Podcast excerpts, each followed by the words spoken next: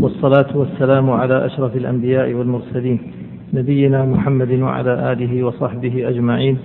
أما بعد فقد وقفنا عند باب الخيار أو في أثناء باب الخيار وذكرنا من أنواع الخيار وتكلمنا عن نوعين من أنواع الخيار. فذكرنا خيار المجلس وقلنا هذا الأصل وجوده. والخيار الثاني هو خيار الشرط وقلنا هذا الأصل عدمه ولا يوجد إلا بالشرط. وذكرنا بعض الأحكام المتعلقة بالخيار ووقفنا عند الخيار الثالث وهو خيار الغبن. الثالث خيار الغبن. قال الثالث إذا غبن في المبيع غبنا يخرج عن العادة. اكتب عندها ثلاث خيار الغبن. والمقصود بخيار الغبن الغبن يعني آه، الخديعة في الثمن.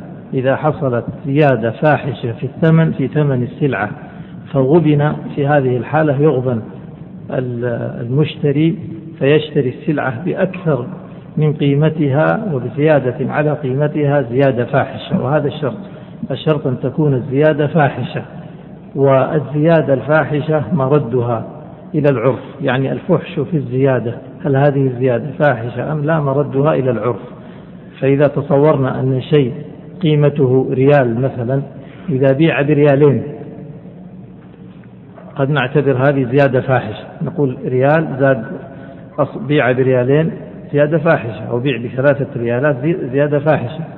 مع أن الزيادة هنا مقدارها ريال أو مقدارها ريالين. فتعتبر فاحشة في هذه الحالة في بعض الأحيان يعني. وقد يكون الشيء قيمته ألف ريال. فإذا بيع بألف وعشرة مثلا لا تعتبر زيادة فاحشة وشيء قيمته مثلا مليون ريال كأرض مثلا. فإذا بيعت بمليون وخمسين ألف ريال مثلا. إذا نلاحظ أحيانا الريال يكون زيادة فاحشة وأحيانا الألف لا تعتبر زيادة فاحشة. فإذا مردها للعرف لعرف الناس ومردها أيضا لقيمة الشيء. فما كان غالي الثمن إذا زيد فيه زيادة يسيرة بالنسبة له تعتبر يسيرة فلا تعد فاحشة. إذا مردها إلى العرف. الثالث خيار الغبن. قال إذا غبن الغبن هو الخديعة في الثمن في المبيع. غبنا يخرج عن العادة. لكن لو كانت الزيادة لا تخرج عن العادة. يعني هناك أشياء ليس لها قيمة محددة وهذا أكثر الأشياء. يعني سيارة قيمتها خمسين ألف. قيمتها خمسين ألف في هذا المعرض لكن يمكن أن تجدها في معرض آخر تسعة وأربعين يمكن تجدها في معرض آخر واحد وخمسين. إذا قيمة السيارة في الحقيقة يتراوح من تسعة وأربعين إلى خمسين إلى واحد وخمسين في هذه الحدود. فلو باعها رجل أو اشترى رجل سيارة بخمسين ثم وجدها في معرض آخر مثلا تسعة وأربعين هل هذه الزيادة فاحشة؟ نقول لا ما هي زيادة فاحشة. الشاهد الآن نحن هنا لن نقرر يعني في قيم السلع. ما هي الفاحشة وغير الفاحشة؟ لكن نقول مرد هذه الأشياء إلى العرف إلى العرف. فإذا اختلف الناس فيرجعون عند ذلك إلى أصحاب الصنعة وأرباب العرف والذين يفهمون في هذا الميدان فيحكمون عند ذلك بالزيادة فاحشة أم لا. ولهذا لو حصل خلاف بين البائع والمشتري هل هي فاحشة ولا ما هي فاحشة؟ غبن ما غبن؟ مردهم إلى القاضي والقاضي يفصل في هذه القضية. إذا كان القاضي يعرف فيفصل. ما يعرف يستشير أهل النظر. يستشير أهل النظر وأهل الخبرة في هذا المجال في هذا التخصص في مجال بيع هذه السلعة بالذات ويقرر هي فاحشة أو غير فاحشة ويحكم بما يراه. قال إذا غبن في المبيع غبنا يخرج عن العادة. إذا الزيادة اليسيرة لا تعتبر غبنا. قال بزيادة الناجش بزيادة الناجش. الآن المصنف آه، ضرب مثالا مثل للغبن آه، للغبن في المبيع بزيادة الناجش. زيادة الناجش الناجش هو الذي يزيد في السلعة وهو لا يريد لا يريد شراءها مثل ما يحصل مثلا في مزاد فيأتي أناس من طرف المش البائع فيزيدون في السلعة وهم لا يريدون شراءها يحرجون مثلا على السلعة على السيارة أو غير السيارة. يحرجون عليها بكم؟ بألف. فيزيد الناجش. الأشخاص الموجودين الذين يريدون زيادة السلعة ولا يريدون شراءها فيزيدون حتى تصل إلى أربعة آلاف أو خمسة آلاف. وصلت إلى هذا الرقم بسبب زياداتهم الكاذبة. وهذه الزيادات التي زادوها ليست صادقة وهم لا يرغبون البيع وإنما هم إما أن يكونوا شركاء في السلعة أو يكون لهم مصلحة من زيادة السعر عموما لأي غرض أو محاباة للبائع أو غير ذلك. فيزيدون في السلعة فيخدعون المشتري فيشتري المشتري السلعة بخمسة آلاف بسبب زيادتهم. بينما لو أنهم لم يدخلوا في المزاد أصلا لبيعت السلعة مثلا ب 1500 أو ب 2000 ريال.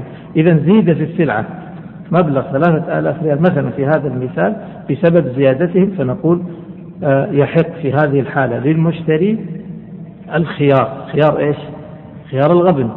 ما هو الخيار؟ الخيار له الحق أن يرد السلعة وأن يلغي البيع أو يطالب بالفرق لكن له الخيار إما أن يقبل هذا الشراء أو أو يرده.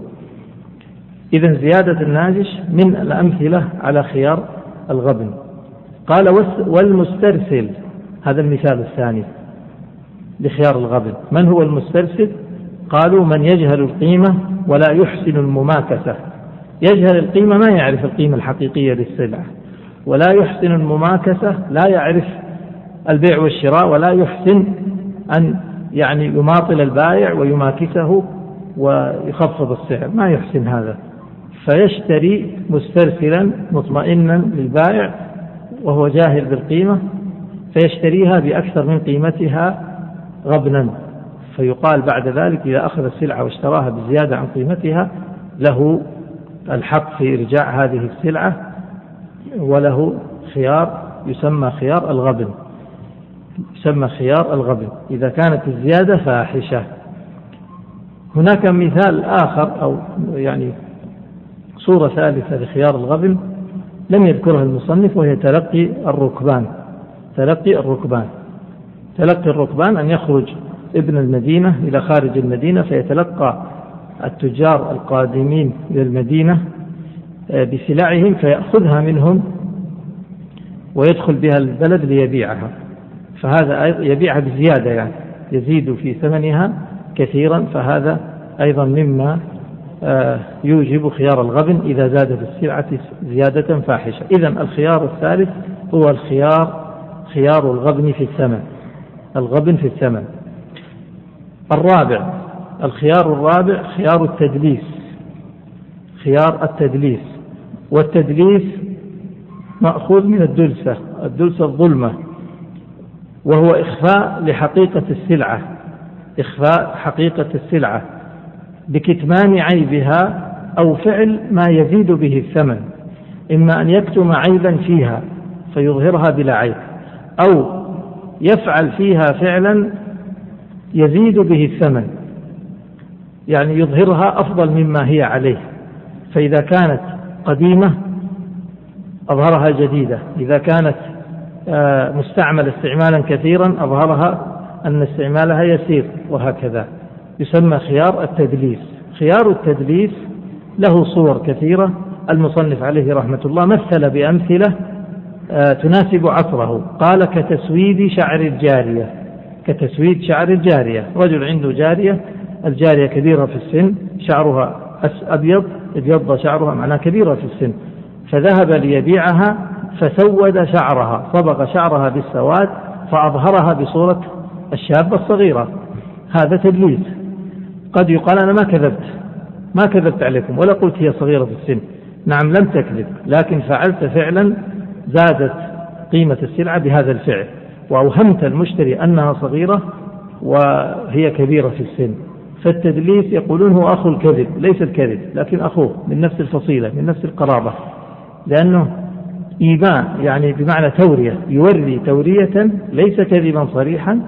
والتدليس معروف عند المحدثين وهو أن يوهم بالسماع من لم يسمع أن يروي عمن سمعه ما لم يسمع منه أن يروي عمن عاصره وسمعه ما لم يسمع منه فيظن السامع أنه يروي باتصال وهو منقطع يظن الاتصال وهو منقطع. بصيغة محتملة فالتدليس هو التدليس هو الإيهام. فإن كان بالنسبة للمحدثين التدليس عندهم الإيهام في الأسانيد يوهم أن السند متصل وهو منقطع. وعند الفقهاء يوهم أن السلعة أفضل مما هي عليه وهي ليست كذلك. وهو يخالف الكذب أو يعني يفترق عن الكذب أنه لا يصرح بخلاف الواقع لكن يفعل فعلا موهما مثل بتسويد شعر الجارية وهذا مثال قال وتجعيده تجعيد الشعر تجعيد شعر الجارية والتجعيد يعني جعله مجعد يعني غير يعني خشن وليس ناعم لماذا؟ لأن الجارية إذا جعد شعرها في زمن المصنف. المصنف يتكلم عن أمثلة من عصره ومن زمنه. الآن ما عندنا لا عندنا جارية حتى نسود شعرها ولا نجعد شعرها. تجعيد شعر الجارية في زمن المصنف آه، يدل على قوة الجارية. يدل على أنها قوية. هكذا يعني يميزون قوة الجارية في زمنه. فيجعد شعرها يضع على شعرها مواد معينة من الأصباغ أو غيرها من الأعشاب فيتجعد الشعر ليظن أنها قوية فتشترى بثمن أعلى. قال وجمع ماء الرحى وإرساله عند عرضها. هذا مثال ثالث للتدليس. جمع ماء الرحى الرحى التي تطحن الحبوب وهذا مثال أيضا من زمنه. جمع ماء الرحى وإرساله يعني وإرسال هذا الماء عند عرضها عند عرض الرحى هذا مثال كان في زمنهم عندهم الرحى الحبوب تطحن بالرحى والرحى من الحجر. وعندهم أنواع من الرحى تعمل بالماء يعني بدفع الماء. الماء يدفع الرحى فيديرها. فإذا دارت طحنت الحبوب. يقول أحيانا بعض البائعين يفعلون مثل هذا فيحبسون الماء حتى يجتمع تجتمع كمية كبيرة من الماء. فإذا جاء المشتري أرسلوا الماء يعني أطلقوا الماء على على الراحة. فتدور بقوة وبسرعة وبسلاسة فإذا رآها المشتري أعجبته وظن أن هذه صفتها دائما ولا ولم يعلم أنها يعني أنه دلس عليه بحبس الماء مدة طويلة. هذه صورة ليست هذه المسائل كلها ليست مسائل تعبدية. يعني هذا مثال ذكره المصنف والأمثلة لا تنتهي في هذا. ويمكن أن نمثل نحن في زمننا هذا بأمثلة غير ذلك. نقول كالذين مثلا يخفون عيوب السيارات. السيارة مثلا يضع لها نوع من أنواع الزيوت حتى لا يظهر ما بها من من يعني عطل في الماكينة أو خراب في الماكينة. ممكن آه، بصور كثيرة عموما. أمثلة التدليس لا تنتهي وما أكثر التدليس في كل عصر وفي كل زمان. إذا اشترى المشتري السلعة وقد دلس عليه فيها فإن هذا التدليس بعد أن يكتشف التدليس له الحق في إرجاع السلعة بأي حق بأي خيار. خيار يسمى خيار الإيش؟ التدليس إذا كم خيار عندنا إلى الآن؟ خيار المجلس خيار الثاني الشرط الثالث الغبن الرابع التدليس الخامس. الخامس خيار العيب. الخامس خيار العيب. ما هو العيب؟ قال وهو ما ينقص قيمة المبيع. العيب الذي ينقص قيمة المبيع هذا هو العيب. أما إذا كان في السلعة صفة لا تنقص قيمة المبيع فلا يعتبر عيبا. قال كمرضه هذا مثال. كمرضه يعني مرض مين؟ يمثل بالعبيد هو الآن. قال كمرض العبد. أخفى باع العبد وهو مريض فيه علة وفيه مرض ولم يذكر هذا المرض. هذا المرض هب أنه ينقص قيمة العبد. فالعبد اشتراه على أنه صحيح فظهر أنه مريض. ومرضه ينقص قيمته النصف أو أكثر من النصف أو أقل من النصف المهم ينقص آه تنقص قيمة المبيع بهذا بهذا العيب. يقول نقول إذا اكتشف المشتري أن هذا العبد مريض وفيه عيب وأن قيمته لا تساوي هذه القيمة التي اشتراها به فهذا يبيح له ويعطيه حق الخيار أن يرد السلعة يرد السلعة هذه ويأخذ الثمن أو يأخذ قيمة العيب أو يأخذ قيمة هذا النقص. بأي خيار؟ بخيار يسمى خيار العيب. مثل المصنف بالمرض قال كمرضه ومثل بأمثلة أخرى قال وفقد عضو فقد عضو. بعد أن اشترى العبد اكتشف أنه ناقص عضو مقطوع اليد أو مقطوع الرجل أو كذا. أو قال أو سن يعني آه، فقد سن أو زيادتهما. زائد عضو. زيادة العضو أحيانا عيب ها؟ يعتبر عيب. آه، أو زيادة سن قال وزن الرقيق. هذا عيب. اكتشف أن هذا مبتلى العبد مبتلى بهذا الداء والعياذ بالله. قال وسرقته. اكتشف أن العبد هذا فيه عيب وفيه صفة سيئة ذميمة خلقية وهي السرقة. قال وإيباقه يعني هروبه يهرب. قال وبوله في الفراش معناه مريض فيه مرض يبول في الفراش هذا هذا العبد طبعا إذا كان كبيرا أما إذا كان طفل صغير في سن البول لا يعتبر عيب. لكن إذا كان كبير يعني في سن لا يبول مثله في الفراش. كل هذه الأمثلة التي مثل لها المصنف هي مناسبة لزمنه وعصره وليست إيش؟ قد لا تكون ملائمة الآن لكن عموما الآن عيوب السلع الآن كثيرة ولا تخفى. فإذا اشترى المشتري السلعة واكتشف أن فيها عيب وهذا العيب ينقص القيمة فيكون له حق الخيار. إن وافق البائع على هذا الحق فبها ونعمت. وإلا فإنه يحق للمشتري في هذه الحالة أن يذهب إلى القضاء وأن يطالب بخيار العيب فسخ العقد بخيار العيب أو بالأرش بالفرق يعني. يحق له ذلك قال فإذا علم المشتري العيب بعد يعني بعد الشراء ماذا يفعل؟ له خياران الخيار الأول إيش الخيارات التي عنده؟ إما أن أن إما أن يرده ويأخذ الثمن يسترد الثمن وإما أن يبقيه ويأخذ قيمة هذا النقص الذي عنده قال ذكر المصنف هذان الخيار هذين الخيارين قال فإذا علم المشتري العيب بعد أمسكه بأرشه. هذا واحد. هذا الخيار الأول. أمسكه بأرشه. يعني أمسك المبيع أبقى السلعة عنده وأخذ مقابل ذلك إيش؟ قيمة النقص. هب أنه مثلا باعه السيارة جديدة والسيارة قيمتها خمسين ألف. على أنها جديدة. اكتشف بعد ذلك أن السيارة فيها خلل وفيها عطل آه، ولا تساوي إلا أربعين ألف. إيش الخيارات الآن للمشتري؟ إما أن يردها ويسترد الخمسين وإما أن يأخذ قيمة النقص. كم قيمة النقص؟ إذا كان قيمة السيارة خمسين هذه قيمتها في السوق واشتراها بخمسين وقيمة السيارة معيبة بأربعين معناه يأخذ عشرة. إما أن يأخذ العشرة وإما أن يأخذ الخمسين يعني إما أن يفسخ البيع وإما آه، أن يأخذ آه، أرش النقص. قال فإن علم فإذا علم المشتري العيب بعد أمسكه بأرشه هذا أول. وشرح المصنف الأرش قال وهو يعني الأرش يفسر الأرش وهو قسط ما بين قيمة الصحة والعيب. قسط ما بين قيمة الصحة والعيب. واضح هذا؟ المثال قلنا خمسين. إذا كانت قيمتها خمسين في السوق واشتراها بخمسين وهي بعد العيب أربعين فإذا القيمة القيمة كم؟ تصير عشرين في المئة. فالنقص من الثمن عشرين في المئة وهكذا.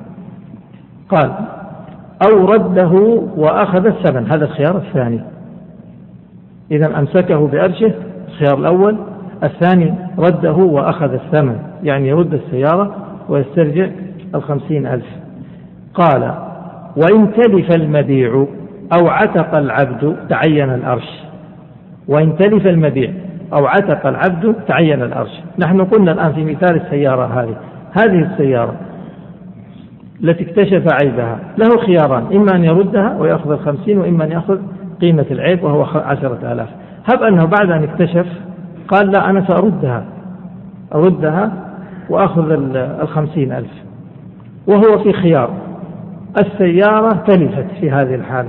بحريق بحادث بصدمة بكذا. تلفت السيارة. يصبح عنده كم خيار؟ ليس له إلا أن يأخذ العرش لأنه ما يستطيع أن يرد السلعة. وهذا معنى قول المصنف وإن تلف المبيع ما هو الحكم؟ تعين الأرش قال أو عتق العبد في مثال العبد.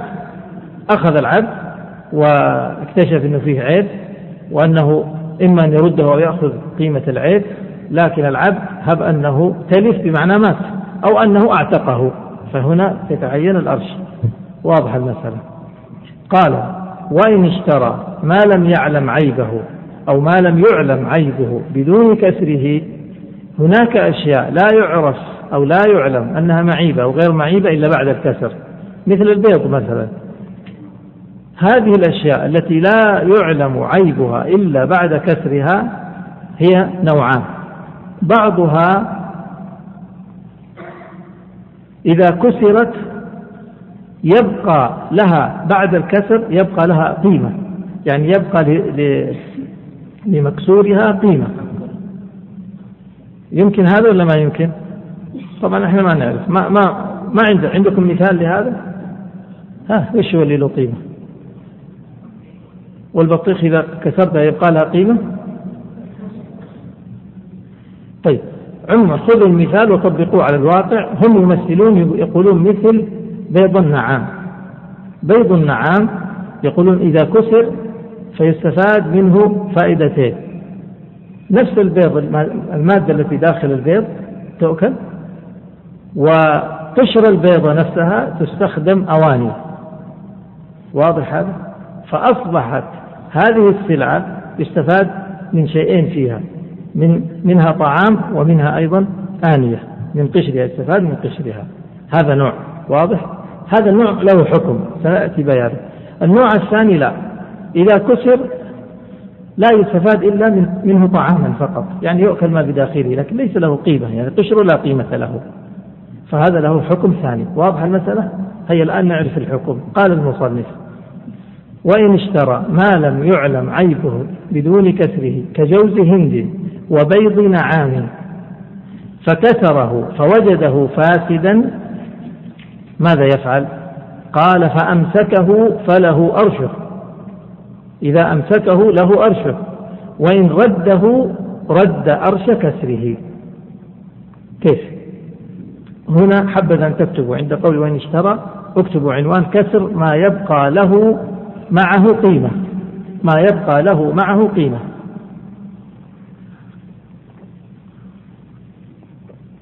ما يبقى له معه قيمة. إذا اشترى بيض نعام فكسر بيض النعام ليأكل ما فيه وجد ما فيه فاسد.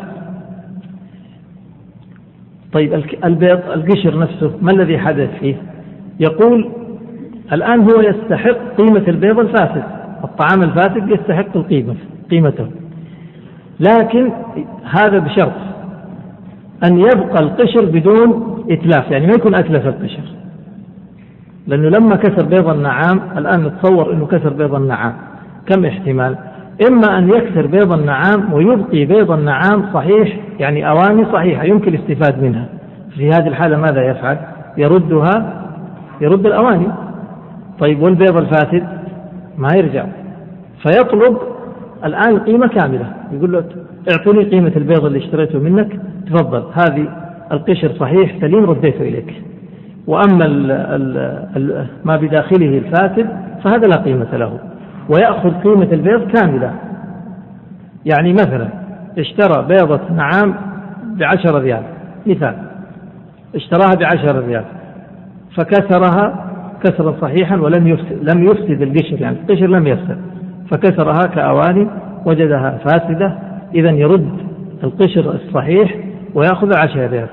هذه صورة. الصورة الثانية لما كسر القشر قشر البيض أفسده أتلفه يعني كان ما يصلح أواني.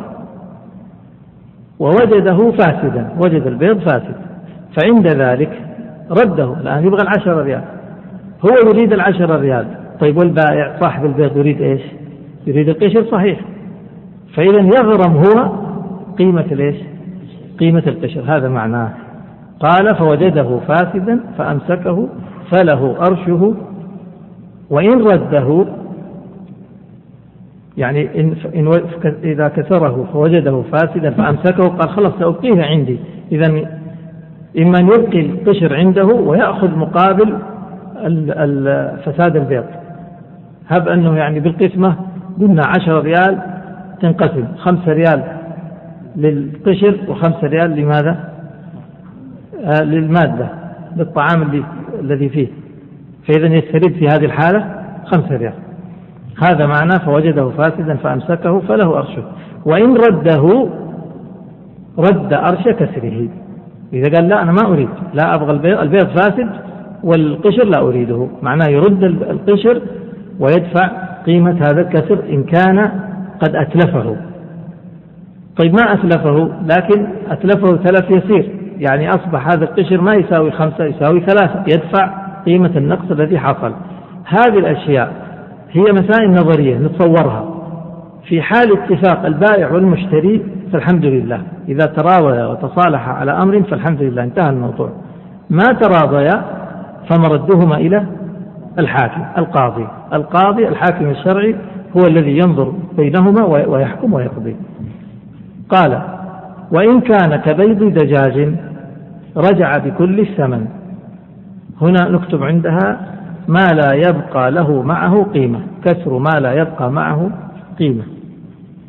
ومثلنا لهذا وقلنا كبيض الدجاج وجد بيض الدجاج فاسد.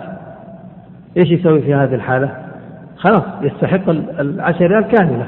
لو إنه اشترى بعشرة ريالات بيض دجاج فوجد البيض كله فاسد. إيش يفعل في هذه الحالة؟ له الحق في استرداد العشرة ريال. هل يطالبه الطرف الثاني بالبيض بالقشر؟ لا لأن القشر ليس له قيمة أصلا. قشر الدجاج لا قيمة له. قال المصنف وخيار عيب متراخ وخيار عيب متراخ. ما معنى متراخ؟ يعني ليس على الفور. هب أنني اكتشفت العيب اليوم. اشتريت السلعة اليوم واكتشفت عيبها اليوم. وأخرت المطالبة كم يوم؟ ثلاثة أربع أيام أسبوع. يسقط حقي في المطالبة أم لا؟ لا يسقط. لأن خيار العيب متراخٍ ولو قال على الفور إذا قلنا على الفور وسيأتي في بعض المسائل في غير خيار العيب في مسائل أخرى مثل الشفعة ينبغي أن تكون على الفور. إذا قيل على الفور معناه يجب أن يطالب بها بسرعة وإلا يسقط حقه في المطالبة. واضح ما معنى على التراخي؟ قال وخيار خيار عيب متراخ. ما لم يوجد دليل الرضا. أما إذا وجد منه دليل الرضا كل ما يدل على الرضا فإنه خلاص يكون أسقط حقه. قال ولا يفتقر إلى حكم ولا رضا ولا حضور صاحبه. لا يفتقر إلى ثلاثة أمور. الأول واحد حكم. يعني لا يفتقر لا يفتقر هذا الفسخ في خيار العيب إلى حكم حاكم. يعني لا يحتاج أن يذهب إلى القاضي ليفسخ هذا العقد أو يرد هذه هذا هذه السلعة بالعيب لا يحتاج إلى حكم حاكم. حكم قاضي. الحاكم هو القاضي. اثنين ولا إلى رضا. رضا مين؟ رضا الطرف الثاني. لا يحتاج إلى رضاه وجدت السلعة فيها عيب أنت صاحب القرار. إن شئت فسخت وإن شئت أخذت الأرش.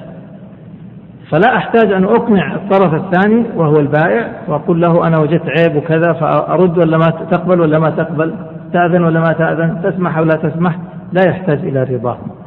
قال ثلاثة ولا حضور صاحبه اللي هو البائع يعني الطرف الثاني. يمكن أن أفسخ بدون أن يكون موجودا وهو الطرف الثاني. قال المصنف وإن اختلفا يعني البائع والمشتري عند من حدث العيب يمكن هذا ولا لا؟ يمكن. بعد ما أخذ السيارة وجد فيها عيب فاختلف. فالبائع يقول لا أنا سلمتك صحيحة والمشتري يقول لا أخذتها معيبة قال عند من حدث العيب فالقول قول من؟ قال فقول مشتر مع يمينه. فقول مشتر مع يمينه.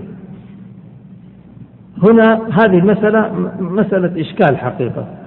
فقول مشتر مع يمينه والرواية الثانية قول البائع وليس قول المشتري وهي موافقة لجمهور العلماء. يعني الأئمة الثلاثة كلهم يقولون هي قول البائع وليس قول المشتري.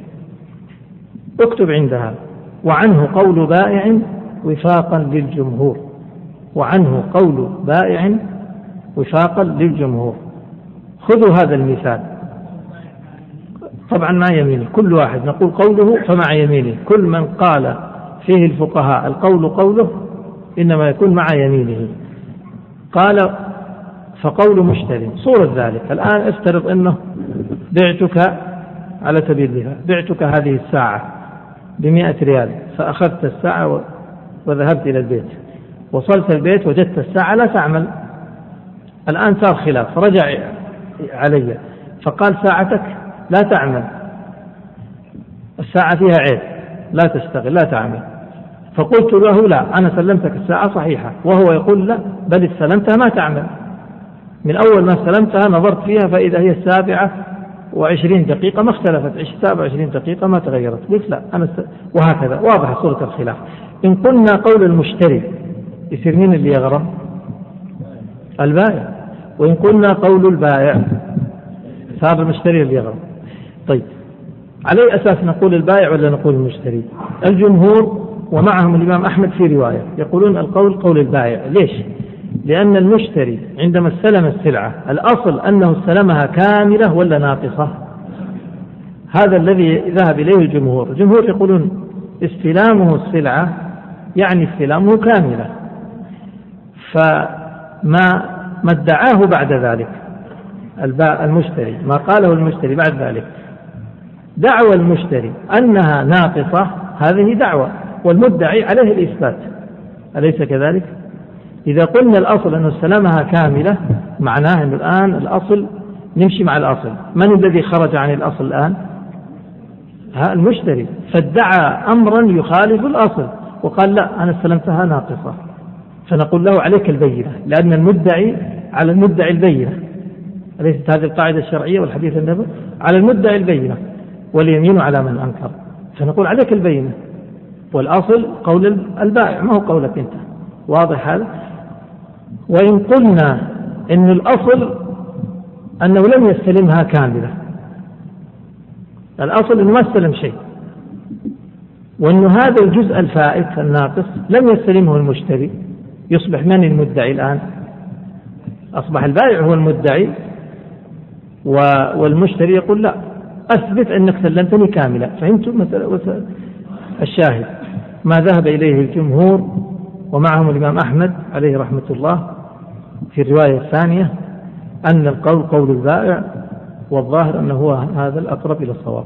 قال وإن لم يحتمل إلا قول أحدهما قبل بلا يمين. قبل بلا يمين. يعني أحيانا يكون العيب الذي في السلعة واضح أنه أنه قديم أو حديث. ممكن هذا ولا لا؟ يعني يمثلون يقولون الجرح الطري الجرح الذي ينزف دم. هل يمكن يدعى أن هذا الجرح له عشرة أيام؟ ما يمكن. آه وهكذا. أحيانا يعني بعض العيوب يظهر أن هذا العيب واضح أنه آه قديم أو حديث. أو فرضنا لنفرض أنه نقول والله العبد أو أو أو دعوا العبد لأنه ما عندنا عبد المشكلة نمثل بغير موجود. نقول مثلا الدابة الناقة هذه التي اشتراها فيها مثلا يد زائدة ولا رجل زائدة. هل يمكن العيب هذا حدث عند المشتري؟ لا يمكن ها؟ زيادة العضو مثلا زيادة العضو لا يمكن أن يكون طرأ وهكذا. فإذا كان لا يقبل إذا كان لا يحتمل إلا قول أحدهما قبلنا قوله إذا كان لا يحتمل إلا قوله. كالأصبع الزائدة أو الجرح الطري أو هكذا. أو العيوب الأخرى التي يقرر أهل الخبرة أنها حديثة ما يمكن أن تكون قديمة. قال المصنف آه السادس انتقل إلى الخيار السادس. السادس خيار في البيع بتخبير الثمن. إذا هو خيار للإخبار بالثمن. خيار الإخبار بالثمن. ما هو خيار الإخبار بالثمن؟ انتبهوا معي الآن البائع في مثال الساعة هذه وما أكثر ما بعنا الساعة هذه في هذه الأيام بعناها مئة مرة. هذه الساعة لو جئت تشتريها قلت بكم الساعة؟ قلت لك بمئة ريال. فاشتريتها بمئة ريال وهذا سعرها في السوق تقريبا. الآن ما في مشكلة عندنا في هذه الحالة أليس كذلك؟ طيب هب أني أنا اشتريتها بخمسين ريال. هل يؤثر هذا؟ لو علمت بعد ذلك أني اشتريتها مثلا بثمانين ريال بلاش خمسين بثمانين ريال. هل يؤثر هذا في العقد؟ لو اكتشفت أني اشتريتها بثمانين ريال الجواب لا لا يؤثر. موافقين؟ طيب. لماذا؟ لأني أنا لا ما أخبرتك أصلا بكم اشتريتها ولا تعاقدنا على شرط معين. وإنما سألتني بكم تبيعها؟ قلت بمئة ريال فتبايعنا بمئة ريال. أنا مشتريها بثمانين. ما يعنيك هذا الكلام؟ هذه صورة. الصورة الثانية جئتني فقلت تبيع الساعة؟ قلت نعم أبيعك الساعة. بكم تبيعها؟ قلت أبيعها برأس مالها. قلت طيب كم تريد؟ قلت أريد مئة ريال. أنا الآن بكم اشتريتها بثمانين. طيب هل يصح هذا الكلام ولا لا يصح؟ علمت بعد ذلك أني مشتريها بثمانين. هل لك الحق في المطالبة ولا لا؟ واضح هذا؟ طيب في الصورة الأولى لك الحق ولا ما لك الحق؟ ما لك حق. في الثانية لك الحق. ما الذي جعل لك الحق؟ ها؟ الذي جعل لك الحق إخباري بالثمن لأني أنا قلت لك اتفاقي معك. قلت سأبيعك برأس مالها كما اشتريتها. فهمت؟ إذا هذا الكلام الذي قلته هو الذي ورطني. فلو أني بعتها بمئة بدون أن ألتزم لك برأس المال فعند ذلك ليس لك الرجوع عليها. لكن إذا قلت أبيعك إياها برأس مالها ثم اكتشفت أني بعتها بزيادة آه، عشرين ريال يعني بعتها بمئة وأنا مشتريها بثمانين فيكون لك الخيار. لك الخيار. ما هو سبب هذا الخيار؟ وش اسمه هذا الخيار؟ وش سميناه قبل شوية؟ خيار الإخبار بالثمن أو التخبير بالثمن يعني الإخبار بالثمن لأني أخبرتك بالثمن. ولو لم أخبرك ليس لك الخيار. فإذا قلت لك برأس مالها يسميه الفقهاء التولية التولية. إذا بعت برأس مالها تولية يقولون تولية. طيب مثال ثالث. قلت تبيع لي الساعة؟ قلت نعم. أبيعك هذه الساعة برأس مالها وربح عشر ريال. قلت موافق. بكم يعني؟ بثمانمائة ريال. ثم اكتشفت الحقيقة. بكم تطالبني؟ واضح الآن؟ ليش؟ لأني بعتك إياها مرابحة. يسموها مرابحة. هذه الصورة يسموها مرابحة. وهي إيش؟ إيش المرابحة؟ يعني أن أبيعك برأس المال مع تحديد ربح معين ربح محدد. إما رقم وإما نسبة. يعني إما رقم أقول أبيعك هذه الساعة بربح عشرة ريال. هذا رقم. أو أقول أبيعك هذه السلعة بربح عشرة في المية. المفروض أبيعها بكم؟ عشرة في المية. أبيعها بكم هذا يحتاج درس في الحساب. ها؟ أنا مشتريها بثمانين المثال لا يتغير هو هو. الآن بثمانين. وقلت لك أبيعها بربح عشرة, عشرة في المية. يعني أبيعها بكم اللي يقول تسعين. ثمانية وثمانين. عشرة في المية ثمانية وثمانين. ثمانية وثمانين. الفقه يحتاج للحساب ما يستغني عن الحساب. ثمانية وثمانين ولو قلت أبيعك هذه الساعة بربح عشرة ريال أبيعها بكم؟ تسعين واضح؟ هناك رقم وهنا نسبة. طيب إذا اكتشفت أني بعتها بمئة بعد أن أبيعها لك بمئة اكتشفت الخطأ أو الكذب في الإخبار بالثمن عند ذلك لك الخيار. واضح هذا؟ طيب يصير الخيار في الإخبار بالثمن له صور. الصورة الأولى سميناها تولية والثانية مرابحة طيب الثالثة. الثالثة نفس المثال ونفس الساعة. بكم تبيع الساعة قلت أبيعك الساعة بخسارة عشرة ريال. بخسارة عشرة ريال. وبعتها بكم أنا؟ بكم بعتها؟ لا لا لا أنا بعت لك بكم؟ بمئة. خلونا عن المثال نفسه لا يتغير. بمئة. بعد ذلك اكتشفت الحقيقة المفروض أني أبيعها بكم؟ بسبعين. واضح هذا فإذا لك الخيار إذا اكتشفت هذا. ما هو اسم الخيار هذا؟ خيار للإخبار بالثمن. طيب هب أني قلت لك أبيعك هذه الساعة برأس مالها وخسارة عشرة في المية. هيا بعرف العشرة في المية كم تطلع هذه؟ اثنين وسبعين. اثنين وسبعين لأن هي ثمانين والعشرة في المية من الثمانين ثمانية ريال. يعني لازم أخصم ثمانية ريال. فبيعها ب 72 واضح هذا؟ إذا اكتشفت أني ما بعتها وأنا بعتها ب 100 معناه لك الحق لك حق الخيار أن تطالبني بهذا الفرق المصنف يقول لك الحق أن تلغي البيع كله واضح المسألة؟ هذه الثالثة إيش نسميها؟ يسمونها مواضعة مواضعة يعني خفض وضع طيب الصورة الرابعة إلى الآن كم صورة أخذنا؟ التولية والثانية إيش؟ مرابحة والثالثة مواضعة الرابعة الشركة. ما أبيعك السلعة كاملة لكن أدخلك شريك معي فيها. أدخلك شريكا فيها. فتقول بكم هذه؟ أقول يلا تشاركني فيها. أدخلك بالنص. أدخلك بالنص. إذا أدخلتك بالنص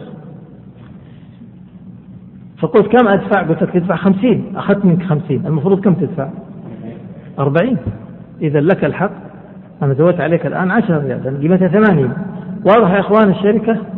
طيب نعود إلى الخيار السادس. قال خيار في البيع بتخدير الثمن. متى بان أقل أو أكثر؟ يعني متى ظهر أن الثمن الذي ذكرته غير مطابق للواقع. قال ويثبت انتبهوا انتبهوا يا إخوان. لو قلت لك أبيعك الساعة تولية يعني برأس مالها. وبعتها بثمانين ورأس مالها ثمانين. لك خيار ولا ما لك خيار؟ لا خيار. إذا الخيار يكون متى؟ متى أخبرتك بالثمن؟ هذا شرط. والشرط الثاني ظهر الخلاف. ظهر خلاف ما أخبرتك. هنا. أما إن, إن لم أخبرك فلا خيار لك. ما لك شغل كم اشتريت هذا؟ ما لا يعنيك هذا.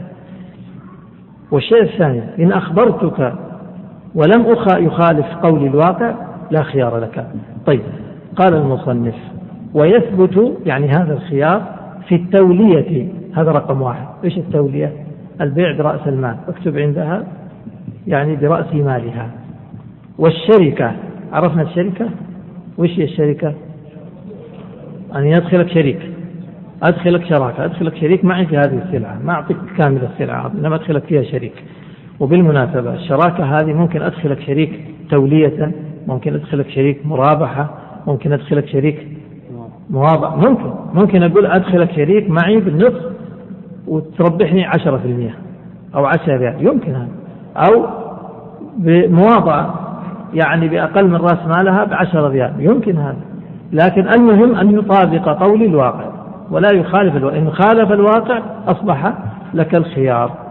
إذا في الشركة اثنين ثلاثة المرابحة والمرابحة وش هي؟ يعني الربح ربح معلوم يعني البيع بربح معلوم. أربعة إيش هو؟ والمواضعة. والمواضعة إيش هو؟ البيع بخ... إيه يعني بنقص معلوم أو بخسارة معلوم. معناها بأقل من رأس المال. قال المصنف ولا بد في جميعها من معرفة المشتري رأس المال. واضح هذا حتى يعرف نفسه طابق الواقع أو ما طابق الواقع. ثم قال المصنف انتبهوا للمسائل الجاية. الآن المسائل التي ستأتي هذه يعني فيها زيادة إيضاح. قال وإن اشترى بثمن مؤجل. انتبهوا ما زلنا مع الساعة. وإن اشترى بثمن مؤجل. ضع عندها رقم واحد. اشترى بثمن مؤجل. كيف بثمن مؤجل؟ في نفس مثال الساعة. الآن وحدوا لنا نريد أن نوحد مثال واحد. قلت لك أبيعك هذه الساعة برأس مالها. معي طيب بكم؟ قلت لك بثمانين. برأس مالها. قلت طيب كم تبغى مني؟ قلت ثمانين ريال. وبعتها بثمانين. في إشكال الآن ولا ما في إشكال؟ ليش؟ لأن الإخبار طابق الواقع. انتبهوا في إشكال الآن سيظهر. قال وإن اشترى بثمن مؤجل اتضح لك بعد ذلك أنني فعلا اشتريتها بثمانين أنا لكني اشتريتها مؤجلة بثمانين ما اشتريتها نقدا. طيب إيش يضر في هذه الحالة؟ ولم أخبرك أنا ما أخبرتك قلت لك أنا اشتريتها بثمانين وإن شئت شوف الفاتورة هذه الفاتورة هي بثمانين وأنا صادق أنها بثمانين. لكني أخفيت عنك معلومة مهمة ما هي المعلومة المهمة؟ أنني اشتريتها مؤجل والمؤجل بثمانين لو كانت نقدا ما تكون بثمانين تكون بأقل في الغالب المؤجل يزيد ثمنه. فإذا لابد أن أخبرك وإن لم أخبرك كان لك الخيار. فهمت عليه إذا لازم مثل ما يكفي أن يطابق الواقع فقط لا أن يطابق الواقع في الثمن وأن لا تخفي شيئا يكون له أثر في الثمن مثل التأجيل. أخبرني قلت اشتريتها بثمانين مؤجلة وأنا أدخل على بصيرة أوافق أو لا أوافق؟ واضح يا إخوان؟ طيب اثنين. أو ممن لا تقبل شهادته له. ضع عند اكتب عند اثنين. إيش يعني هذا؟ بعتك بثمانين. نمشي مع المثال نفسه يا إخوان. وجبت الفاتورة وإذا بها بثمانين. لكني لم أخبرك إيش؟ والفاتورة مكتوب عليها المشتري فلان والبائع مكتوب رأس في رأس الفاتورة اسم الشركة. مؤسسة الكذا مؤسسة مؤسسة الأخيار ولا الطيبين ولا الأطهار ولا اللي هم. طيب لمن هذه المؤسسة؟ هذه المؤسسة لأبي. مثلا إذا هذه الساعة أنا اشتريتها من والدي ولم أخبرك بذلك وقد أكون حابت والدي في شرائها فلا بد أن أخبرك وإلا لك الخيار. فهمت؟ أو اشتريت هذه الساعة من ولدي فلا بد أن أخبرك أنني سأبيع الساعة بثمانين. رأس مالها وهو رأس المال وقد اشتريتها من ابني حتى تدخل على بصيرة لأنه يمكن أن الإنسان يشتري من أبيه أو من ولده محاباة. تقول أنت اشتريتها بثمانين من أبيك أو من ولدك وهي تسوى خمسين وإنما دفعت الثمانين لأنه أبوك أو دفعت الثمانين لأنه ابنك. واضح يا إخوان؟ هذا معنى أو ممن لا تقبل شهادته له. فإما أن يخبر بهذا وإلا له الخيار. ثلاثة. أو بأكثر من ثمنه حيلة. اكتب رقم ثلاثة هنا. هذه الصورة الثالثة. كيف بأكثر من ثمنه حيلة. قلت لك أبيعك الساعة بثمانين رأس المال. وأخفيت عنك معلومة مهمة. ما هي هذه المعلومة؟ كيف المعلومة كيف اشتريت هذه الساعة بثمانين؟ تعرف كيف اشتريتها؟ كيف اشتريتها؟ الله يحفظكم.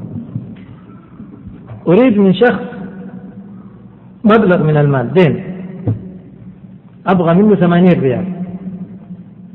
فماطلني مماطل يا أخي أعطيني الثمانين ما في ثمانين. أعطيني الثمانين ما عندي ثمانين. تعال بكرة تعال بعده. ها؟ حتى أعيتني الحيلة. في آخر الأمر قال لي ما رأيك؟ أعطيك هذه الساعة. خذها بثمانين. طيب كم تسوى الساعة خمسين. وقبلتها بثمانين ليش؟ حتى أتخلص. يعني يقولوا يعني رضي ببعض الغنيمة خلاص. آخذ ساعة أحسن من ضيع الثمانين كلها. هل معنى هذا أن الساعة هذه تساوي ثمانين؟ لا. واضح هذا؟ فعندما أقول لك إنها رأس مالها ثمانين أنا غير صادق. أنا أخذتها بثمانين صحيح؟ بأكثر. من ثمنه حيلة. الصورة الرابعة. أو باع بعض الصفقة بثمنها من الثمن بقسطها من الثمن. اكتب عندها أربعة. أو باع بعض الصفقة بقسطها من الثمن. كيف باع بعض الصفقة؟ أقول لك هذه الساعة أبيع برأس مالها ثمانين. ثم يتضح بعد ذلك أنه هذه الساعة أنا ما اشتريت ساعة بثمانين. في الحقيقة أنا اشتريت درزا ساعات. وبعت 11 ساعة وبقيت هذه الأخيرة. فلا بد أن أخبرك أن هذه كانت إيش؟ ضمن مجموعة لماذا؟ لأني عندما أقول هذه قيمتها ثمانين هي جزء مثلا هب أنه معها لنفرض أنه معها عشر ساعات كانت اشتريت عشر ساعات قيمة العشر ساعات اشتريتها مجموعة بثمانمائة ريال تصير الساعة بكم؟ بثمانين ها؟ هذا هذه حساباتي أنا لكن هل هذا هو الواقع؟ لا غير الواقع قد تكون هذه تسوى أربعين وفي ساعة ثانية تسوى 160 وفي وهكذا.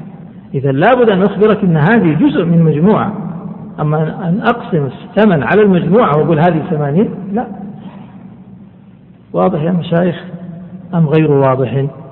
إذا إذا غير؟ إيه. فإذا كان اشتراها ضمن مجموعة لابد أن يخبر أنها ضمن مجموعة ولا يقدر هو ثمنها في في المجموعة ويقول هذه ثمانين لأن اشتريتها بثمانمائة وهي عشرة. فإذا قسمنا الثمانية على عشرة معناها تطلع الحبة بثمانين. لا. واضح يا إخوان؟ إذا كانت متساوية الأجزاء نعم يمكن ذلك. إذا كانت متساوية الأجزاء نعم أصبحت قيمة واضحة. واحد. قال المصنف ولم يبين ذلك يعني في الصور الأربعة الماضية ولم يبين ذلك في تخبيره بالثمن فللمشتري أو فلمشتري الخيار بين الإمساك والرد. قال المصنف باقي مسألة واحدة خلاص وننتهي من هذا من هذه الجزئية. قال وما يزاد في ثمن أو يحط منه في مدة الخيار وما يزاد الآن كلام جديد مسائل جديدة يقول ها؟ لا ما هي خمسة خلاص انتهينا أربعة انتهى الآن سنبدأ من جديد. قال وما يزاد في ثمن ما يزاد واحد ما يزاد في ثمن أو يحط اثنين. في مدة الخيار ما به ما الذي ما به الذي يزاد أو يحط في في مدة الخيار انتبهوا معي هذه الساعة أنا قلت اشتريتها بكم؟ أخبرتك بأنها بثمانين أليس كذلك؟ طيب هب أن الساعة عندما اشتريتها في شرائها قصة ما هي القصة؟ اشتريتها مثلا بثمانين أو مثلا اشتريتها بخمسين. وأنا في المجلس عندنا خيار يسمى خيار إيش؟ خيار المجلس. وأنا في المجلس بعد أن اشتريت في المجلس البائع قال لا ما أقبل بخمسين. إما أن تزيد للثمانين ولا أفسخ البيع. فزدتها إلى الثمانين. الآن العقد على كم؟ على خمسين ولا على ثمانين؟ العقد على خمسين. والزيادة في المجلس إلى ثمانين. طيب يصير يعني تصير القيمة القيمة الفعلية كم؟ لا ثمانين يقول ما يزاد في ثمن في مدة الخيار يلحق برأس المال فهمتم المسألة؟ هذا معناه طيب ما يحط ما يحط كيف؟ هذه الساعة اشتريتها أبعكس الآن اشتريتها بثمانين في المجلس ونحن في خيار المجلس أنا الذي أنا الذي عكست على على البائع وقلت له سأفسخ البيع. لا أريد السلعة هذه الساعة بثمانين ما أريد. إما أن تجعلها بخمسين ولا فسخنا البيع. فوافق. كم يصبح القيمة الحقيقية الآن؟ خمسين. طيب أخذتها بخمسين. فجئت عند بيعها وقلت أبيع برأس مالها. كم ينبغي أن أخبر؟ أخبر بكم؟ بخمسين. هذا هو. فلو قلت بثمانين باعتبار أن العقد الأول انعقد بثمانين ثم حصل خصم. الجواب إيش؟ نقول ما يحط من الثمن في زمن الخيار يلحق برأس المال. واضح المسألة؟ إذا انتهينا من صورتين قال وما يزاد واحد في ثمن يعني في مدة الخيار أو يحط منه اثنان يعني في مدة الخيار. قال أو يؤخذ أرشا لعيب. أو يؤخذ أرشا لعيب. في مدة الخيار ولا في غير مدة الخيار؟ لا مو مو مدة الخيار. ما لا علاقة بالخيار. هنا قال أو يؤخذ أرشا لعيب. ولو بعد الخيار. يؤخذ أرش لعيب كيف يؤخذ أرش لعيب أخذت الساعة بثمانين. لا لا يا شيخ. هذاك موضوع ثاني. الآن نقول ما يؤخذ أرشا لعيب هل يلحق بالثمن ولا ما يلحق؟ هذا الذي نريده. يلحق ولا ما يلحق؟ طيب صورة ذلك. يلحق خلاص اتفقنا يلحق. لكن صورة ذلك أخذت الساعة بثمانين وبعد ما ذهبت إلى إلى البيت وجدت أن فيها خدوش وفيها عيوب. فقلت يا أخي هذه فيها عيب هذه مستعملة بعتها جديدة بثمانية هي مستعملة مستعملة تسوى خمسين. فقال خلاص إذا هي بخمسين. هي بخمسين. هذا يصير أنا أخذت أرش العيب أعطاني ثلاثين ريال. فهذا الأرش أرش العيب الذي أخذته يلحق برأس المال ولا ما يلحق؟ إذا يلحق برأس المال يصبح رأس مالها خمسين يعني لا ما أخبر بالثمانين وإنما أخبر بالخمسين. قال المصنف أو يؤخذ أرشا لعيب هذا واحد. قال أو جناية عليه أو جناية عليه. قال يلحق برأس المال يعني ما يؤخذ جناية عليه أرشا لعيب أو جناية. يعني ما يؤخذ أرشا لجناية عليه كذلك يلحق برأس المال كيف الجناية عليه؟ أنا أخذت الساعة. ساعة جديدة ما هي مخدوشة ولا فيها شيء وغير مستعملة. لكن جنى عليها أحد الناس. مثلا شخص من الناس رمى حجرا فأصاب الساعة فكسر القزاز ولا شطبه ولا شوهها أو كذا. المهم أعطاني ثلاثين ريال قيمة إيش؟ الجناية التي حدثت. هل ألحق هذا برأس المال ولا ما ألحق؟ إذا قلت ألحق معناه عندما أخبر لا أقول بثمانين أقول بكم؟ بخمسين. هذا معنى قول المصنف. أو يؤخذ أرشا لعيب أو جناية عليه يلحق برأس ماله ويخبر به. معناه إذا ما أخبر بهذا يكون للطرف الثاني حق الخيار. واضح يا مشايخ؟ طيب. إذا نكمل. قال وإن كان ذلك بعد لزوم البيع لم يلحق به. وإن كان ذلك أي ذلك يعود لإيش؟ يعود لا لا للصورتين الأولى والثانية فقط. اي اللي هو اللي هو لا لا لا الصورة الأولى الثانية. ما يزاد في الثمن؟ قلنا لكم رقموا رقم واحد إلى أربعة. إلى الأول والثاني. ما يزاد في الثمن؟ أو يحط منه بعد مدة الخيار. كيف بعد مدة الخيار؟ يعني بعد ما انتهى الخيار ولزم البيع اتصل علي البائع وقال يا أخي أنت اشتريتها بخمسين وحقيقة أنت ظلمتني وهذا كثير وكذا وهي تسوى أكثر. فطابت نفسي وأعطيته ثلاثين ريال. يلحق ولا ما يلحق؟ بعد لزوم البيع بعد ما انتهى خيار المجلس يلحق ولا ما يلحق؟ لا يلحق لا يلحق. لأن هذا تطوع مني أنا أنا تبرعت بثلاثين ريال. فلا ألحقه. لا ألحقه بإيش؟ برأس المال واضح؟ فلما أجي أبيعها برأس مالها كم أخبر برأس المال؟ بخمسين. ما ألحق الثلاثين اللي أنا تطوعت بها. طيب كذلك العكس. لو أنه لو أنني أنا اتصلت به وقلت له أخي أنت بعت بثمانين وهذه وهذا كثير حقيقة ولا تسوى إلا خمسين فتبرع هو بثلاثين ريال. أصبحت القيمة كم؟ ثمانين. ثمانين الثلاثين تبرع منه. لا يلحق برأس المال. هذا معنى قوله وإن كان ذلك يعني ما يزاد في الثمن أو يحط منه إن كان هذه الزيادة أو الحط بعد لزوم البيع فلا يلحق به. واضح يا مشايخ؟ العقد انعقد على كم؟ في الصور الأخيرة. في الصورة الأخيرة انعقد على كم؟ على ثمانين. في الصورة الأخيرة على ثمانين. وتم العقد ولزم العقد وانتهى خيار المجلس. إذا ثمانين. بعد ذلك هو تبرع لي بثلاثين. هذا لا ألحقه بالسلعة. وكذلك العكس.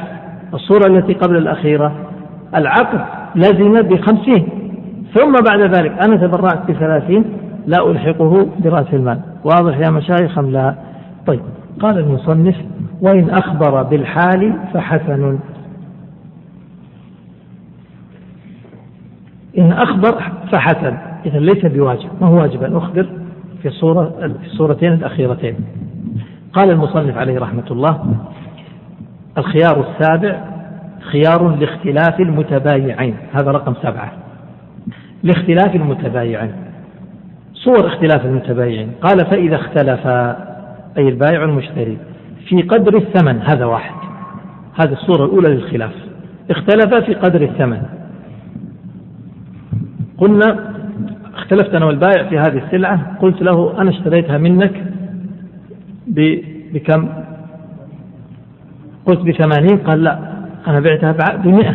حصل الخلاف واضح هذا. الآن صورة جديدة مثال جديد. الساعة اختلفنا فيها. أنا اشتريتها. ها؟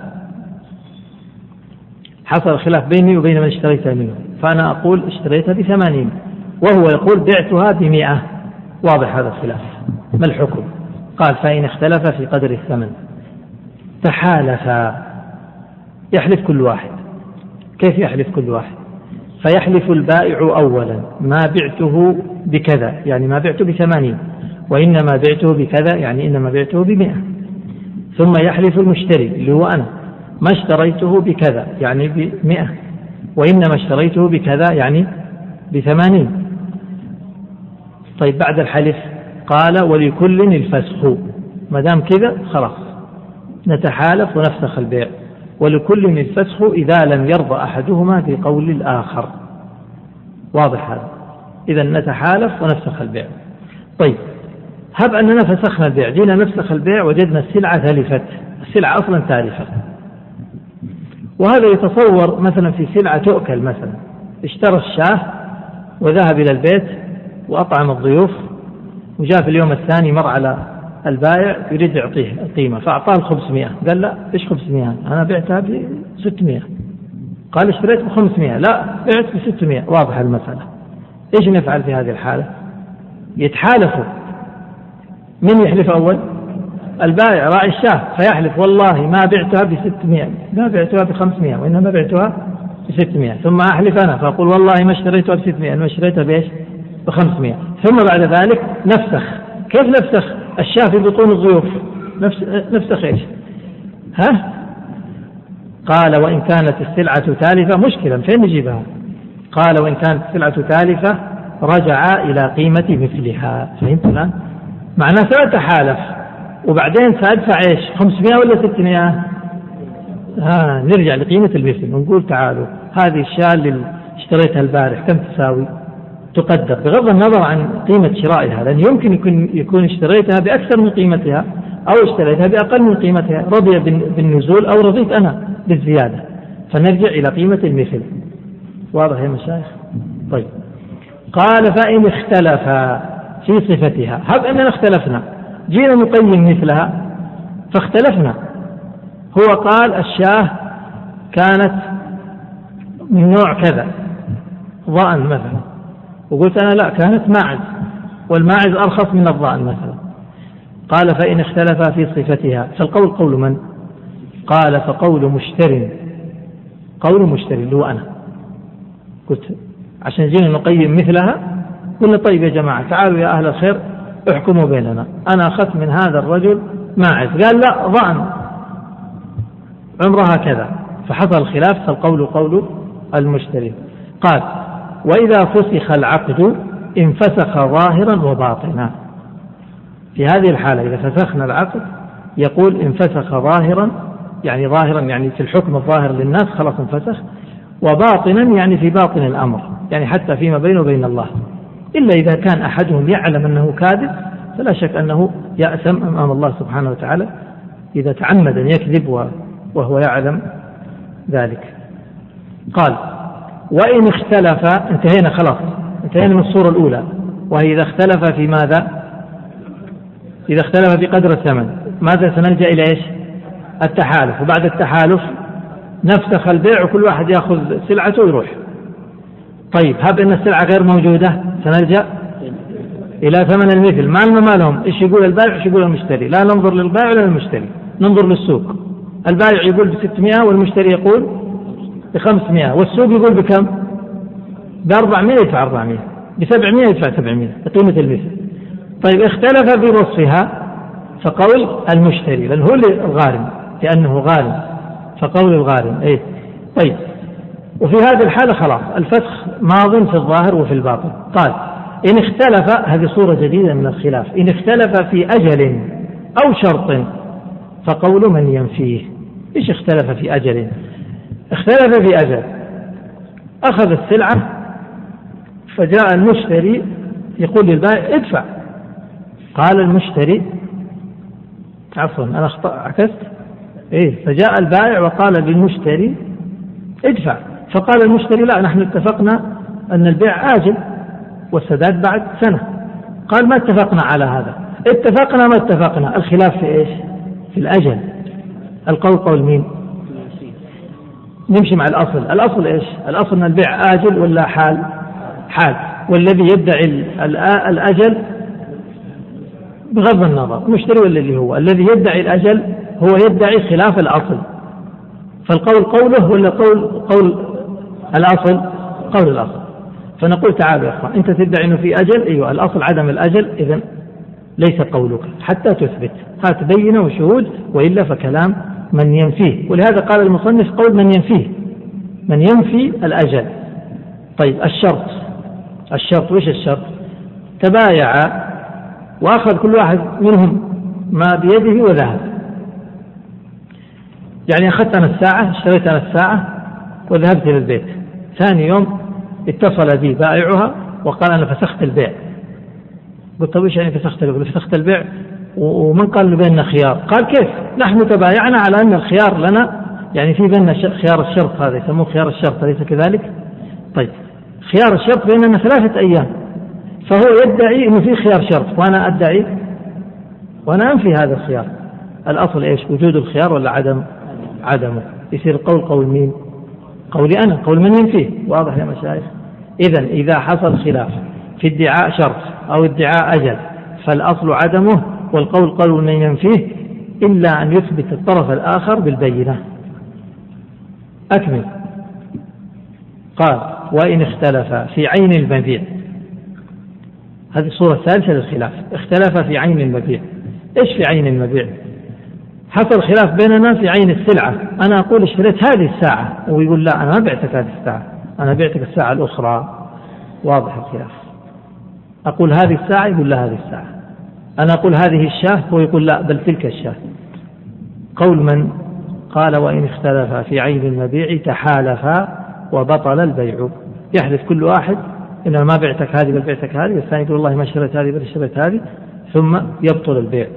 قال وإن أبى كل واحد منهما تسليم ما بيده حتى يقبل يقبض حتى يقبض العوض. كيف يقبض العوض؟ كل واحد أبى أن يسلم ما في يده حتى يقبض العوض. يعني المشتري يقول ما أسلم الفلوس حتى تدفع تسلم السلعة. والبائع يقول لا أسلم السلعة حتى تدفع الثمن. واضح المسألة ماذا نفعل في مثل هذه الحالة؟ قال المصنف. والثمن عين. إذا حصل هذا والثمن عين ضع عند الثمن عين رقم واحد. واحد كبير كمان رقم واحد. يعني هذه الصورة الأولى.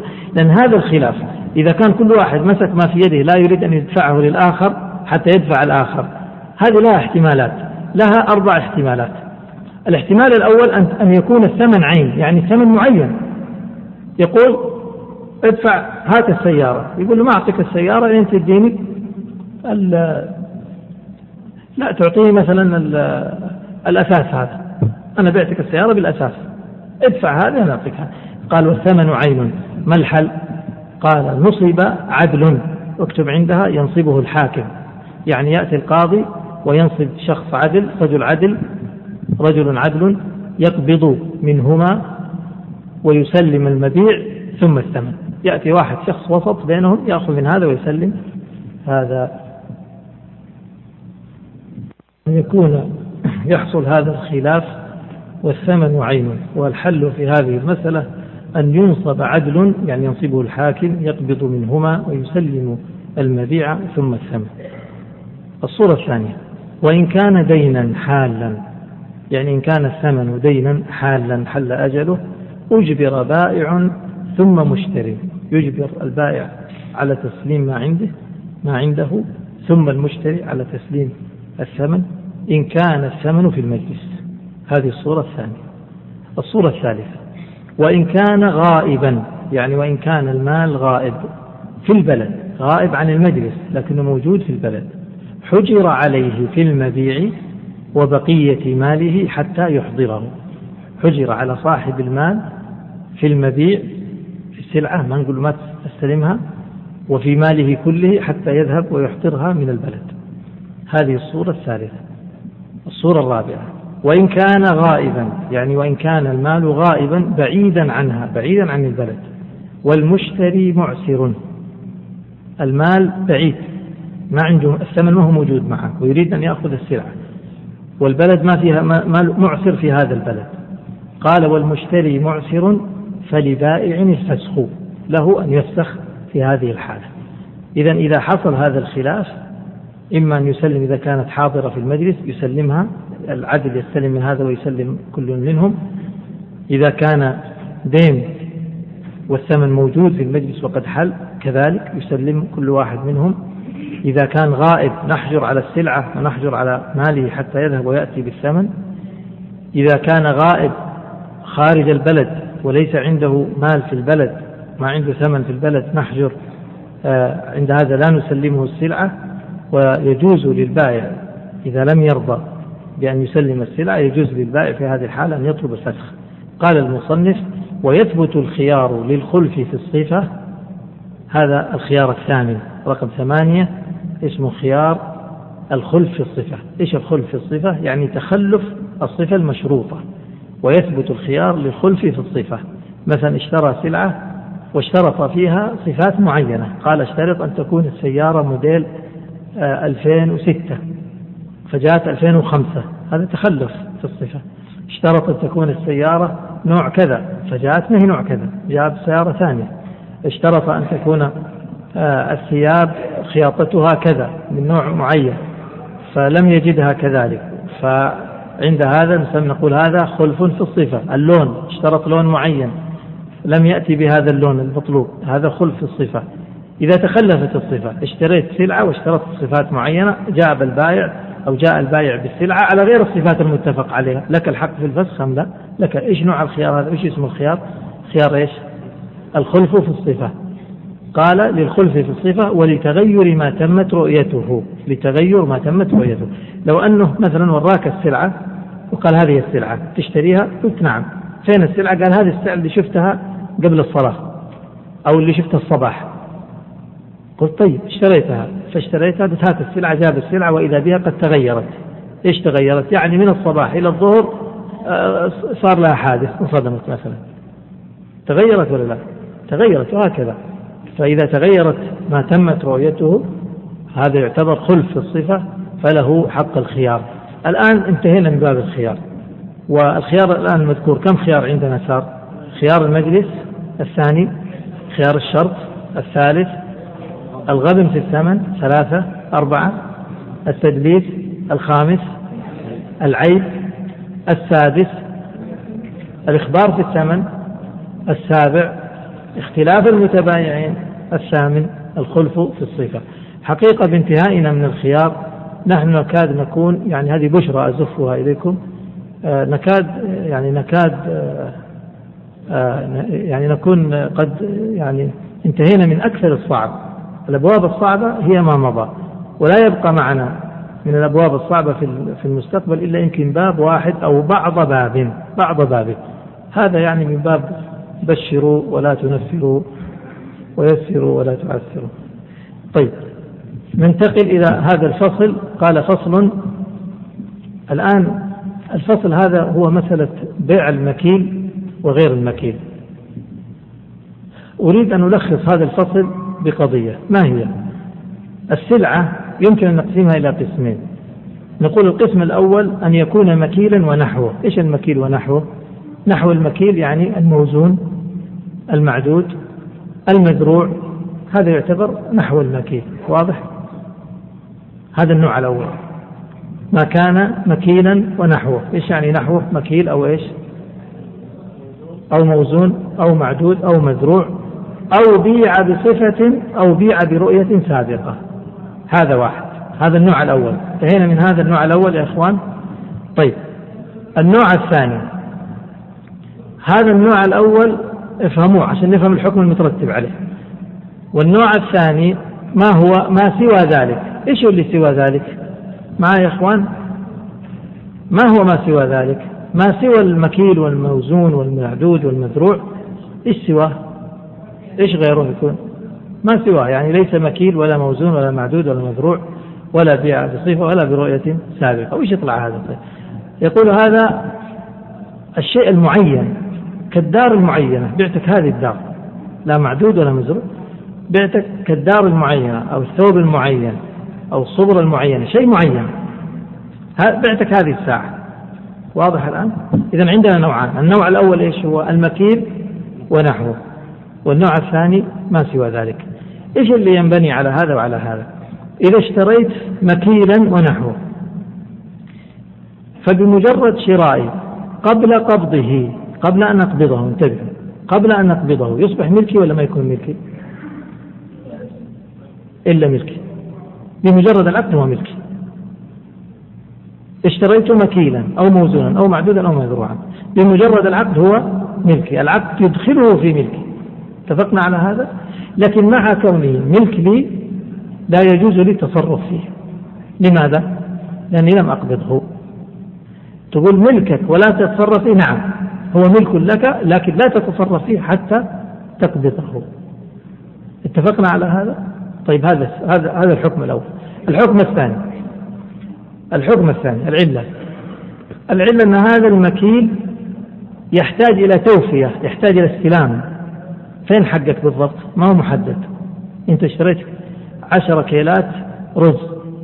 ضمن مئة كيلة. فين كيلك بالضبط؟ ما تحدد. إلى الآن ملكك لم يتحدد. فلا بد من استلامه حتى يتعين بثم تتصرف فيه. اتفقنا على هذا؟ إذا هذا الحكم الأول. وش الحكم الأول يا إخوان؟ ما هو الحكم الأول؟ أنك لا تتصرف ملكك. ملكك انتين. ما تتصرف فيه حتى تقبضه. الحكم الثاني. لو أن هذا المكيل تلف. هو ملكك تلف. من الذي يتحمله؟ أنت ولا المشتري؟ البائع. البائع. ما دام لأنه ما زال في حوزته فإن الحكمين طيب انتقل للنوع الثاني. النوع الثاني اللي هو ما سوى المكيل المكيل اللي هو المعين. المعين إذا اشتريته ولم أقبضه ملكي ولا ما هو ملكي؟ قبل أن أقبضه اشتريته ولم أقبضه ملكي ولا لا؟ ملكي. طيب هل أتصرف فيه قبل قبضه؟ نعم أتصرف هذا الفرق الأول. أتصرف فيه لأنه معين. السؤال الثالث الحكم الثالث. لو تلف عند صاحبه ما استلمت أنا تلف عنده من ضمان مين؟ من الذي يتحمله؟ المشتري. فهمت؟ معناه الشيء المعين. اشتريت هذا العبد المعين أو هذه السيارة المعينة. أنا ما استلمتها من صاحبها. بكم هذه يا شيخ؟ قال بخمسين ألف. طيب اشتريت. تفضل خمسين ألف. وبكرة أجي أستلمها. ملكي ولا ملكي؟ ملكي. وأنا راجع إلى البيت جاني واحد. قال سيارتك تلك قلت نعم. قال اشتريها منك. قلت أبيعك هي. يجوز ولا ما يجوز؟ يجوز بيعها قبل استلامها لأنها غير مكيل ولا موزون ولا معينة. طيب الشيء الثاني. في هذه اللحظات في الليل رحت نمت في الليل جاء سارق وسرقها. من يتحملها؟ أنا أنا أتحملها أنا الذي اشتريت أتحملها لأنها ما دامت هي ملكي وأتصرف فيها فهي من ضماني فهمنا الفرق بين المسألتين. بارك الله فيكم إذا نقرأ المسألة هذه وبسرعة. قال المصنف ومن اشترى مكيلا ونحوه عند ونحوه هو الموزون والمعدود والمزروع وأظن إذا لم تخن الذاكرة هو موجود عندكم في الملخص إن كانت الذاكرة ما زالت بصحة جيدة. رقم 12 نعم. طيب. قال إيش الحكم؟ من اشترى مكيلا أقرأ الله يحفظك يا شيخ محمد. أقرأ أقرأ ريحني شوية. اي ومن اشترى مكيلا ومن اشترى مكيلا ونحوه صح ولزم بالعقد. هذا الحكم الأول. صح ولزم بالعقد. صح يعني صح البيع. انتقلت الملكية. أكمل. ولم يصح تصرفه فيه حتى يقبضه. هذا الحكم الثاني. واضح يا إخوان؟ ثلاث أكمل. وإن تلف قبله فمن ضمان البائع. قبله يعني قبل قبضه فمن ضمان البائع. عرفنا الأحكام الثلاثة؟ خلاص أكمل يا شيخ. وإن تلف بآفة سماوية بطل البيع. بطل البيع وأصبح من ضمان البائع. من ضمان البائع. ما استلمت إلى الآن؟ أكمل يا شيخ. وإن أتلفه آدمي آدمي آخر يعني. ما أتلفته السماء ولا أتلفه راعيه. أتلف شخص معين. معروف فلان أتلفه. فأنا مخير. مخير بين إيش؟ تفضل. خير مشتر بين فسخ وإمضاء ومطالبة مثلته ببدله. مخير بين فسخ هذا واحد. إني أفسخ وأقول أبوي أعطيني فلوسي وخليني أمشي ما لي مال مشاكل ولا راح أطالب هذا الذي أتلف وما لي علاقة به. أنت طالب إياه من بعت هذا خيار. والخيار الثاني وإمضاء يعني أمضي البيع وأطالب المتلف بالبدل.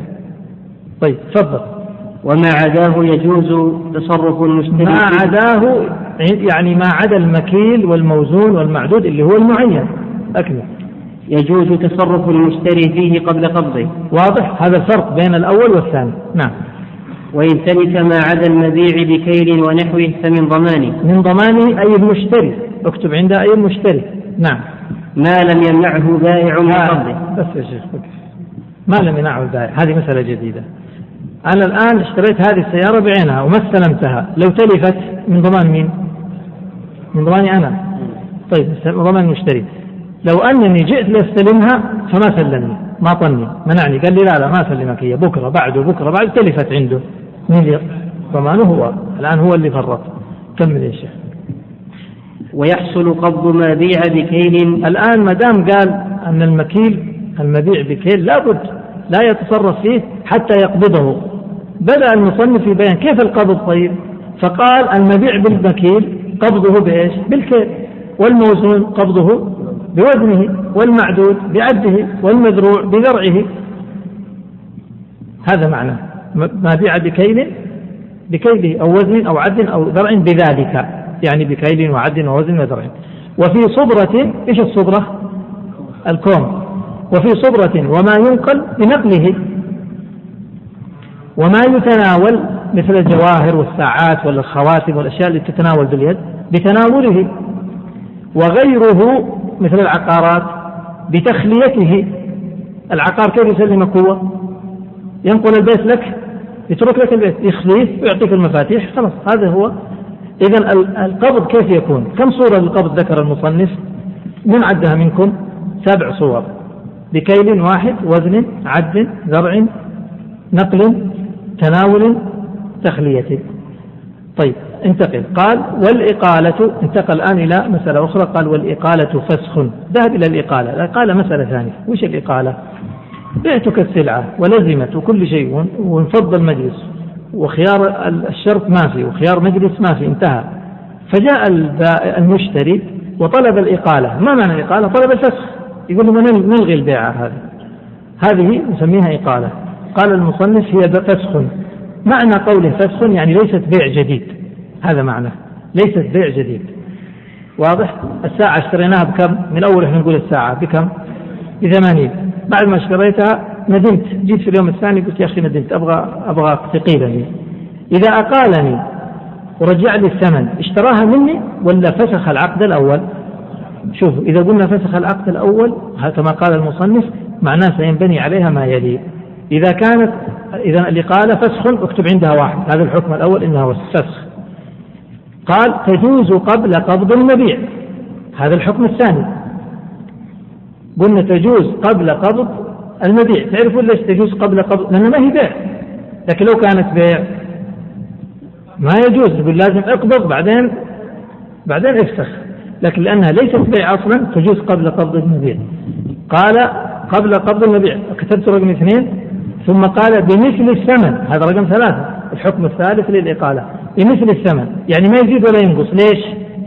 لأنها فسخ ولو كانت بيع يمكن أن أزيد ويمكن أن أنقص ما دام بدي أبيعها مرة ثانية أو أبيعها على من بيع من باعها. معناه أستطيع الزيادة والنقصان. إذا ثلاثة. الحكم الثالث بمثل الثمن. لا زيادة ولا نقصان في الفسخ في الإقالة. أربعة. ولا خيار فيها. لو قال أقلتك انتهى العقد. طب نحن في المجلس. قلت له أقلني. قال أقلتك خلاص. خذ فلوسك. أعطاني الفلوس. هل أستطيع أنا في المجلس أن الخيار في إلغاء الإقالة؟ لا. فهمت المسألة؟ ما أستطيع. خلاص لأنها فسخ وليست بيع. ولو كانت بيع لكان لي خيار المجلس. خمسة ولا شفعة. ما فيها شفعة. لو إني أنا مشتري نصف البيت مثلا وطلبت الإقالة وأقالني هل يتدخل صاحب النصف الثاني ويتدخل بالشفعة؟ لا لا شفعة فيها. إذا باختصار الإقالة فسخ وانبنى على هذا الفسخ أربعة أحكام. أولا يجوز قبل قبض المبيع. تجوز الإقالة قبل قبل قبض المبيع. لأنها ليست بيع. اثنين بمثل الثمن لا زيادة ولا نقصان. يقيل أني بثمانين مثل ما اشتريتها.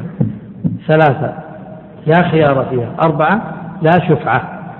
وبهذا نكون قد انتهينا. بقي عندنا باب الربا والصرف. والربا والصرف هو قلت لكم أنا الحمد لله يعني الآن نحن تجاوزنا ما يسمى مرحلة الخطر ولا إيش يقولون هم؟ ها؟ بلغة العصر. آه بقي عندنا مسألة واحدة يمكن هي فيها شيء من الصعوبة أو ليست صعوبة لكنها يعني شيء من الصعوبة المتوسطة وهي باب الربا والصرف. وهو كم باقي؟ باب الربا والصرف. وإن شاء الله بعد الصلاة نعرج على باب الربا والصرف وإذا انتهينا من باب الربا والصرف بحول الله تعالى فما بعد ذلك هو سهل يسير على من يسره الله عليه وصلى الله أن يجعلنا من هؤلاء. صلى الله وسلم وبارك.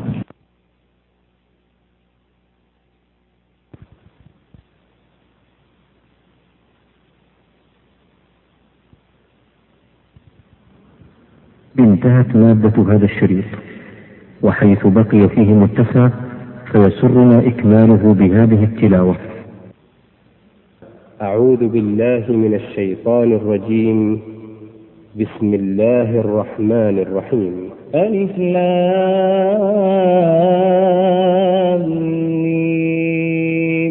الله لا إله إلا هو الحي القيوم. نزل عليك الكتاب بالحق مصدقا لما بين يديه وأنزل التوراة والإنجيل من قبل هدى للناس وأنزل الفرقان. إن الذين كفروا بآيات الله لهم عذاب شديد. والله عزيز ذو انتقام. إن الله لا يخفى عليه شيء لا يخفى عليه شيء في الأرض ولا في السماء. هو الذي يصوركم في الأرحام كيف يشاء. لا